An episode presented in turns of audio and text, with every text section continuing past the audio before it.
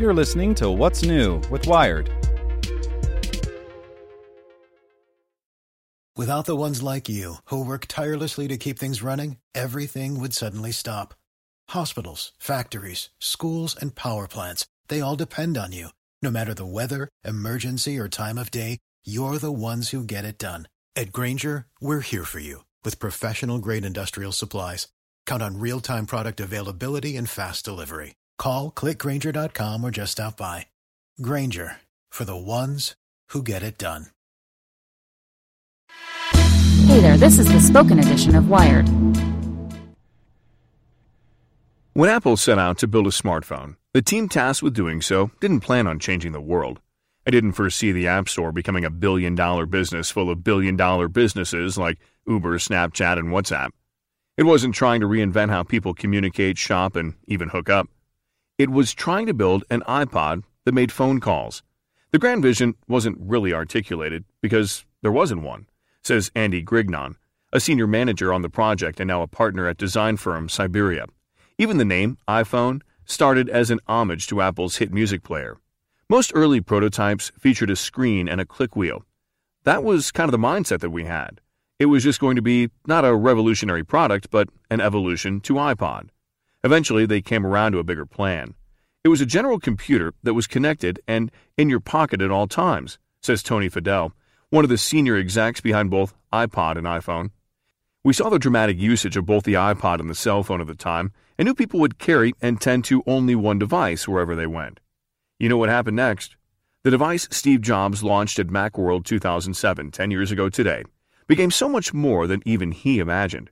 It became an economic and cultural revolution while almost single handedly making Apple the most valuable company on the planet.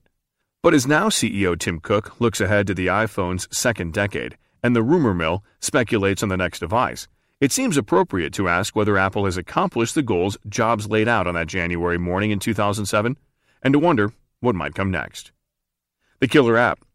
If you watch Jobs' announcement, he goes on for 77 minutes. What's most amazing is how even he hasn't fully grokked the import of it all. Granted, it's easy to appear prescient now, but in many ways, the iPhone's announcement feels understated given how radical the device was.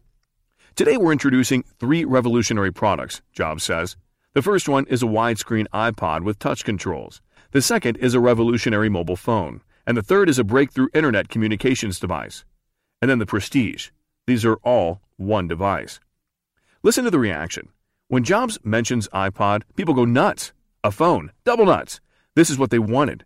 But when he says the words internet communicator, the audience seems almost puzzled. Even for Jobs, the phone was the thing.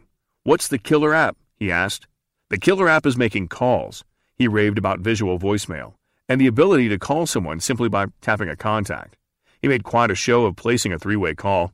Steve was very particular, Grignon says. The number one job of this thing was to make and receive phone calls, and anything we did that detracted from that core experience was a huge failure. That's why Jobs didn't want apps. He worried that they might crash and screw up your calls. No one realized that the Internet Communicator would be what changed everything. At that point, Apple was aiming at unifying an iPod, a phone, and a camera, says Gadi Amit, president of New Deal Design, a leading industrial design firm. Not only did they succeed, they created something bigger the first true personal computer. What feels most oracular about the Macworld presentation is when Jobs celebrates the simplicity of his new gadget. He proudly demonstrated swipe to unlock, then repeated the trick for good measure.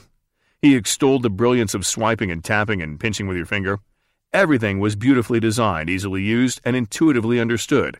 That was the iPhone's true killer app. Dreams come true. The iPhone was the phone many designers had dreamed of, but never thought possible. The idea of just a slate made a ton of sense, says Mark Rolston, a co founder at Argo Design, but it felt so fanciful, it felt so far out of reach.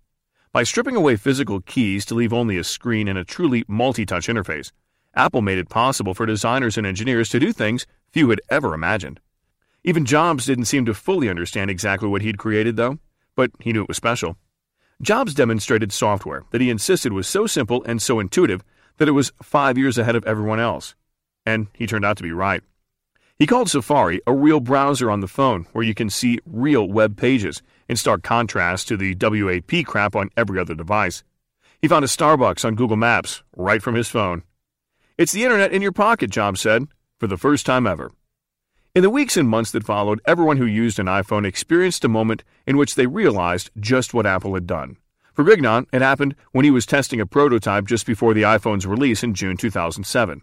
This was back in the day when MapQuest was a thing, and if you were going anywhere, you would have to MapQuest it and print it out, he says. I'd forgotten to do that, but I was like, oh, I can launch Safari and go to MapQuest. I did that and it worked. I was like, holy shit, this is cool. His thoughts immediately leapt to real time navigation, but he stopped himself. Baby steps. Still, it's easy to see the progression from there. Just look at your phone. GPS plus Wi Fi plus touchscreen ultimately led to Uber. The camera led to Instagram. Multi touch led to gaming. The iPhone changed the world at a level even Jobs would never have guessed. In trying to reinvent the phone, Apple created a device that could be anything and everything. I'd somehow imagined it being more like a traditional flip phone, but with a touch interface of some sort, says Robert Brunner, who was head of design at Apple before founding the design firm Ammunition. Instead, it was a whole new device. If Apple's initial plan was to reinvent the phone, it's almost an understatement to say it was successful. Jobs said in his presentation that Apple's goal was to get to 1% of the smartphone market. It's since sold more than a billion iPhones, igniting a market that has connected more people than ever before and making an almost unfathomable amount of money in the process. It's overachieved, and in a very short period of time, Fadell says, but this is tech and tech moves fast. So what's next? Moving on. A decade later, so much about the iPhone has changed. It is bigger, faster, it takes better pictures, yet it remains fundamentally the same. It is still exquisitely designed and intuitive. The iPhone defined how smartphones look and feel, even as it evolved from being three things, as Jobs declared, to 3,000. But that evolution presents a problem. Using so many apps with so many icons on your top screen is becoming cumbersome, Amit says. There's great power in a phone that can do a thousand things, but an app based universe requires you to learn each one of those things individually. Whatever comes next, be it chatbots or voice assistants or entire virtual worlds, will let you do new things without having to learn how. You'll already know the intuitive ease of the first iPhone will be everywhere. You see this at Amazon, which clearly wants Alexa everywhere. Amit points to Alexa as a natural counterpoint to the iPhone. It's a joke from a functionality perspective, but it's such a fresh concept and product in terms of interactions, he says. It's an entirely new sort of device, built on new infrastructure, meant for new things. It's new in the same way the iPhone was new. That makes you wonder where the iPhone, where smartphones, go from here. Apple's already moving into the wireless future by killing the very 3.5mm headphone jack Jobs excitedly announced in 2007 and adding AirPods. Siri is in many ways the next home screen, the place you begin every task simply by asking questions. The iPhone 7 Plus features two cameras, which can compute more data quickly and surely will create new tools and use cases. More than all that, though, the iPhone increasingly is the center of a vast ecosystem connecting all of your devices to you and to the internet. The first iPhone put a dozen devices in your palm. The next ones will add countless more. We're already seeing this with smart devices that use Apple's HomeKit, the expansive universe of beacons that connect to your phone and the ability to pay for stuff with your phone or your fingerprint. This makes you wonder what the future of the iPhone might look like. For Rolston, it looks like AirPods combined with Siri and an increasingly powerful cloud driven by AI. The processing moves off the phone into the cloud. That's the future iPhone, he says, just an earpiece. You might carry a screen for those few instances you need it. And you can see the Apple Watch fulfilling this need. But most of the time, that earpiece could be all you need. Or maybe something else. Mobile phones will really be useful when we are mobile, walking around in public spaces, Fadell says. What we will see is that very similar functionality will be built directly into homes, office spaces, and even cars, where we can have the best screens, or not, power, microphones, connectivity, etc. We will be more effective and efficient using the tools. That future remains some time away, and it's hard to say just what the iPhone of 2026 might look like. Even Jobs didn't have that kind of vision. But he saw something no one else did when he said, iPhone is like having your life in your pocket. And he didn't even know the half of it.